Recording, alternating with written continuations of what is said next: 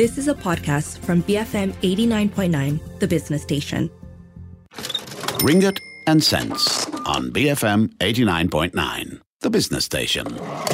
Good morning. You're tuned in to Ringgit and Sense, the show all about personal finance. I'm Wong Shao Ning. Now, October 10 marks World Mental Health Day, and the World Health Organization estimates that one in four people are affected by mental disorders at some point in their lives. So, as we can't expect to be in top shape all the time, mentally, emotionally, and even physically, today we'll explore the various options available to support mental health and the associated costs. Additionally, we'll delve into the critical connection between money and our mental health, which is why we're talking about this on Ringgit and Cents. Joining me to discuss this is Anita Abu Bakar, President of the Mental Illness Awareness and Support Association, otherwise known as MIASA.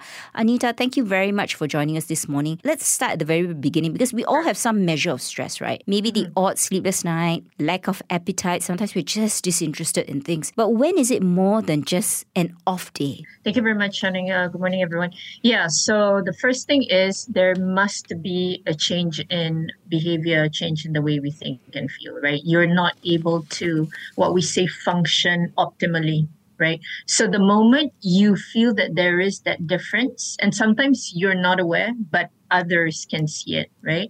And when you're fully aware of that, then that's when you know you have what we say mental health challenges or mental health issues. Now, if you don't take care of these issues, then it can develop into a mental health condition.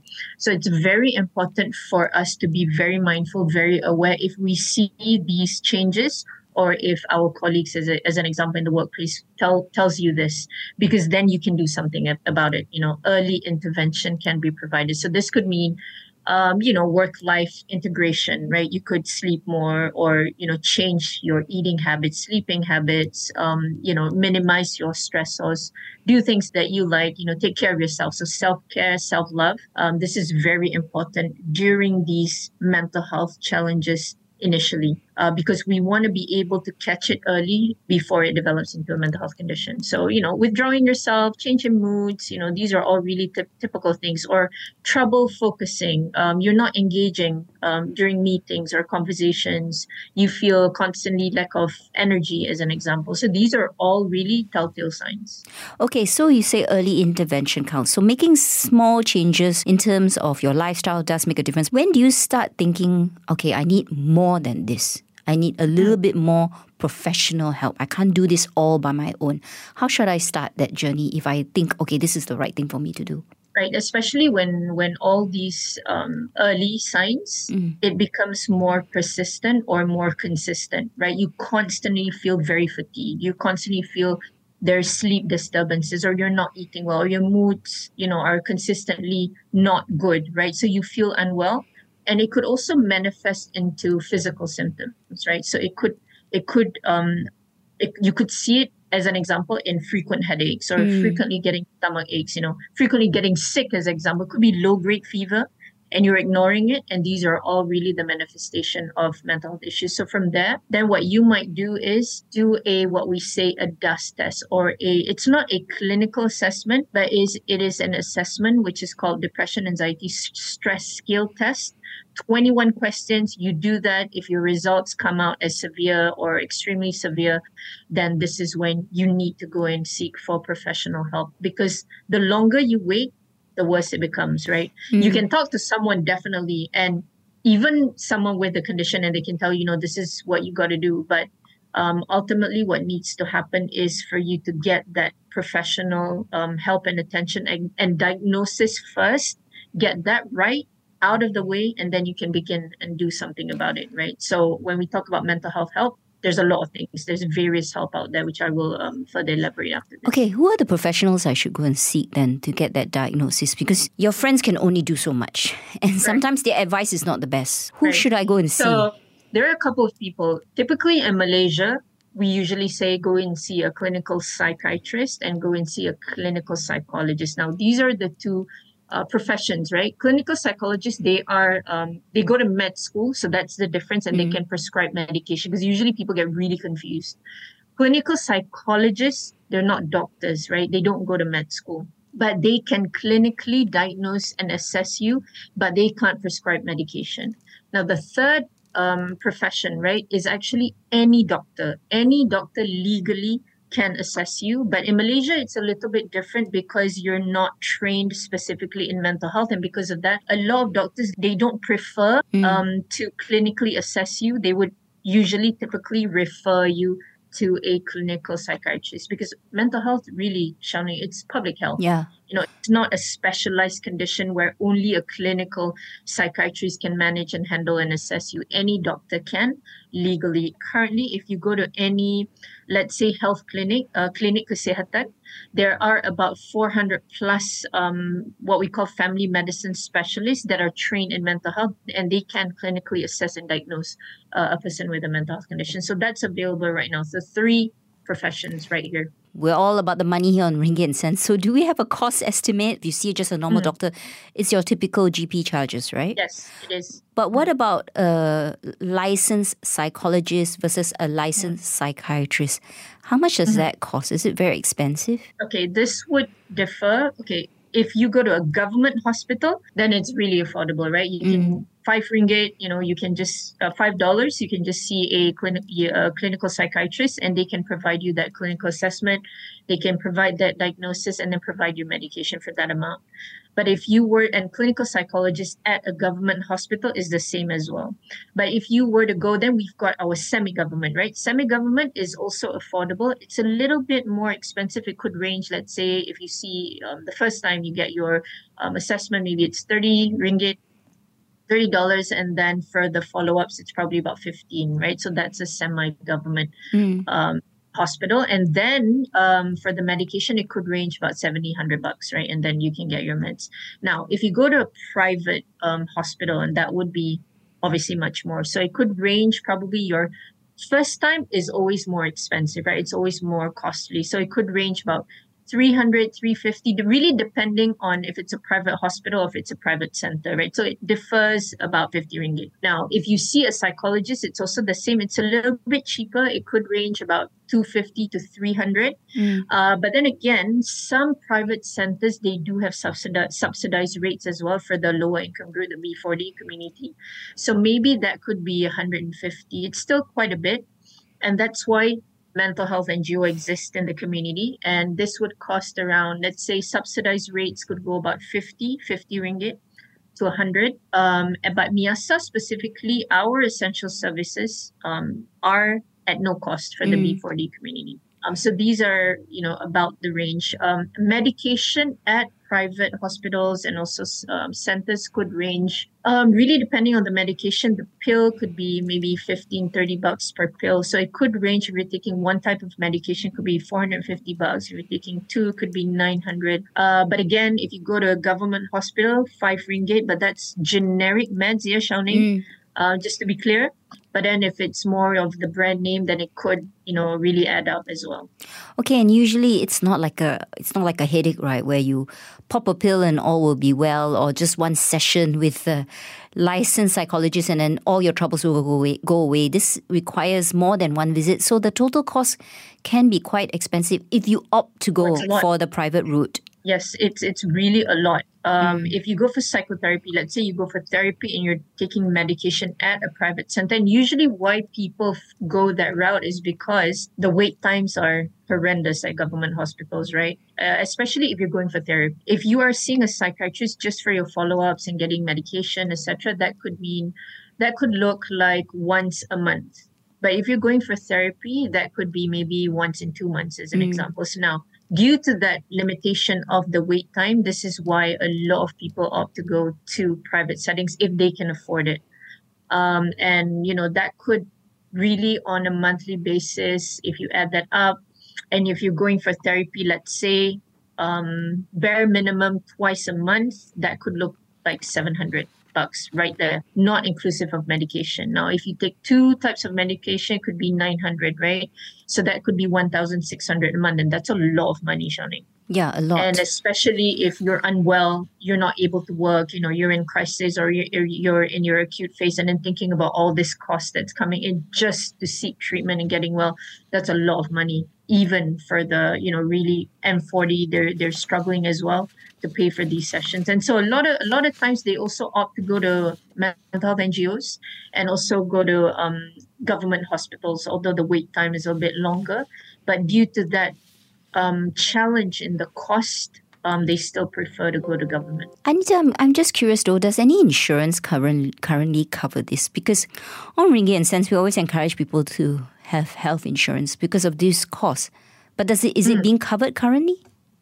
Um, yes, it is. So there are a couple of um, insurance company. Actually, actually, now there's several. I think there's about three or four uh, insurance companies that cover um, mental health in Malaysia but it's more of a medical rider, right? Mm. Um, I think you've got Prudential, AIA, Pru BSN, and Etiqa, right? So Prudential, um, I think they cover the most in terms of mental health conditions. So it's also um, condition specific. So you've got um, severe MDD as an example, schizophrenia, bipolar. These are usually more um, more of what insurance company cover um, cover, and not necessarily medication, but more of the psychiatric cons- consultation fees. Um, some insurance company do cover medication. What I know of is AIA. They do cover meds, uh, but again, only for specific conditions: uh, depression, bipolar, schizophrenia. You know, those kind of more um, severe mm. or much needed in terms of meds. Uh, so that's what they cover um, at the moment. So yeah, we do. And we also have under the government initiative, we've got uh. Uh, MyPeka, they do cover mental health screening for individuals aged 40 years old and above. If you already live with a mental health condition and you are now about to, you know, um, sign up for a, for a insurance plan, then you know it's a straightforward exclusion because you're not able to um, to get that insurance um, if you already have a pre-existing condition. So this is these are all more of medical riders at the moment. I've been speaking to Anita Abu Bakar, President of the Mental Illness Awareness and Support Association. We're taking a short break for some messages. Don't go anywhere. BFM 89.9. Ringgit and cents on BFM 89.9 the business station. BFM 89.9, welcome back. You're tuned in to Ringgit and Cents. I'm Wong Xiaoning. Today we're discussing the cost of mental health care and the available options. Joining me to discuss this is Anita Abu Bakar, President of the Mental Illness Awareness and Support Association, otherwise known as MIASA.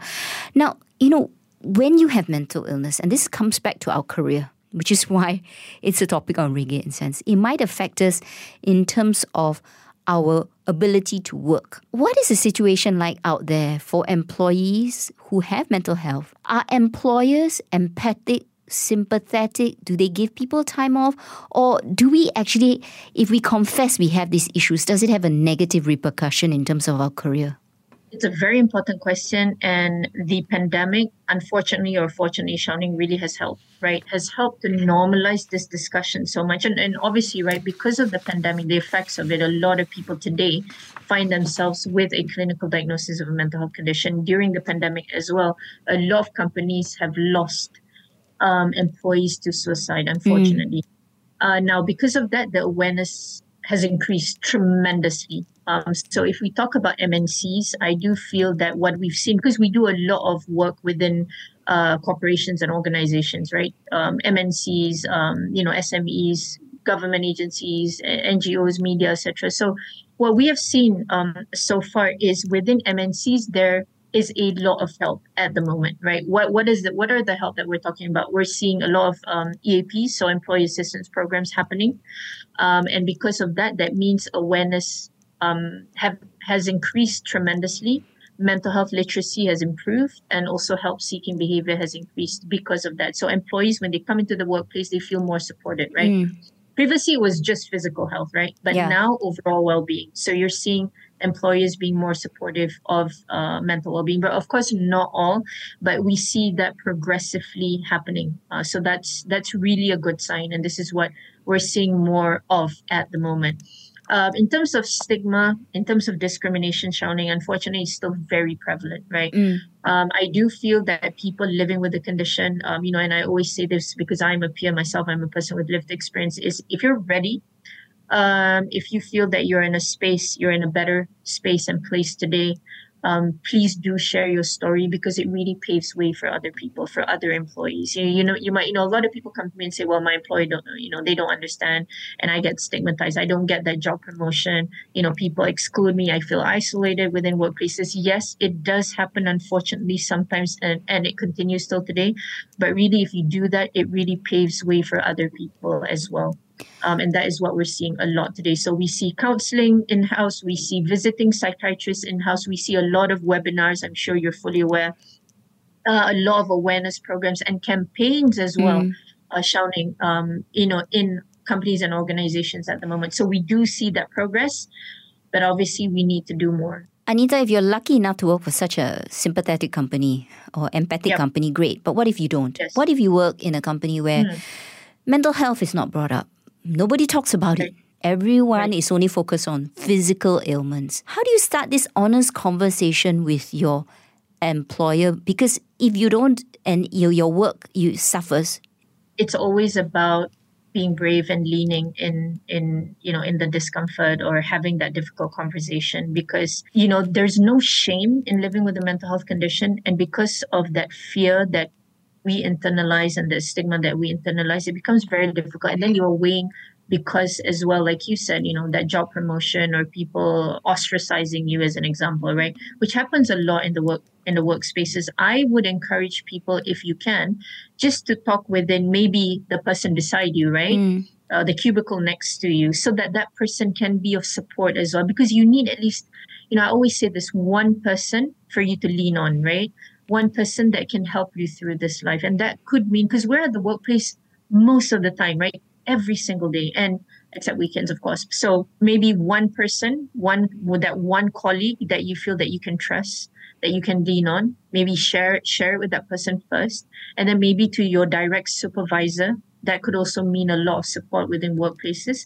And then slowly just having that conversation, trying to normalize it when people are talking about mental health supported as well. Because i do find that a lot of people when the conversation of mental health comes er, comes out we shy away from it. We don't prolong or we don't hold that conversation. But i think if we're able to just normalize it and slowly share information share it in social media you know in whatever ways that you can i think um, eventually it will happen because this is how it has happened till today, right? Because yeah. people have been leveraging on social media, within their own WhatsApp groups, within conversations with colleagues and friends and family members. And today we're at this time where we never thought it was possible being able to even have this conversation within, you know, media interviews as an example, yeah. right? So this is progress. What about from the legal human resource perspective? Does the law mm. protect people who have mental illness? Um, do we get time off work, paid or unpaid? Mm. Or is it at the moment right. just silent on this subject? Because, of course, we have maternity and now we have paternity leave. But what other kind of leave is there available? Right now, for um, a lot of MNCs, they do provide what we call prolonged illness leave. So, mental health um, for many are under that prolonged illness leave. So it could mean six months paid and then six months half salary and then six months unpaid. Mm. So we see that happening as well um, in, in a lot of um, MNCs. Yeah. And sometimes, you know, it's very typical of employees as well. that they don't know that that benefit exists as well. Yes. Because how often do we get a critical illness or, I mean, it's, it's quite often but you know we don't really have that conversation enough right within workspaces until something happens to you then only you know what the benefits or perks are available for you. But these are available actually right? Prolonged illness. Leave you also have compressed work week where you can instead of working five days you can get you if you complete the hours you can actually work four days. Um, you also have flexi hours and flexi hours today are more common because of the pandemic yeah. right? So that's also available for you um, and I think a lot of times, um, what companies try to do as well is you do your return to work, where you have a program where employees are able to slowly reintegrate, you know, into the workplace. So you're you're given that um, that time as well. Um, in in actual fact, so these are also available. And again, the employee assistance program is available as well. So it could be helplines. You can talk to someone uh, you've got your counselors. Sometimes people are not comfortable in um, talking to counselors, and that's why via EAP, companies do give it to third parties, you know, other companies to run it. You're not going to speak to a counselor in house. Mm. In that sense, you're actually going to speak to a counselor not from your own company, right? Um, so they do that via EAP as well. And then a lot of companies do provide um, resources within their own uh, internal um, systems, uh, intranet, etc. That's also available. And then sometimes they run campaigns, and then they have all the webinars and awareness programs, etc. So that's also available. So the employees feel uh, more encouraged to reach out for the help, and they feel safer when companies seem to be more supportive Yeah. of mental being. So that's when they feel more, you know, encouraged and braver to actually open up. And so we've seen this uh, progress Okay, what's interesting is not all companies will offer that, but maybe increasingly employees might look to those incentives as a as a pull factor rather than a push Definitely. factor, right? Definitely. So you shop around and say, okay, these are the companies that have generous mental health schemes available. Yeah. And I think that's mm-hmm. that's the ideal situation that we will like most Malaysian companies to head towards. That's all the time we have for Ringgit and Cents. I've been speaking to Anita Abu Bakar, President of the Mental Illness Awareness and Support Association, also known as MIASA. This segment talks about mental health and may be a difficult topic for some listeners.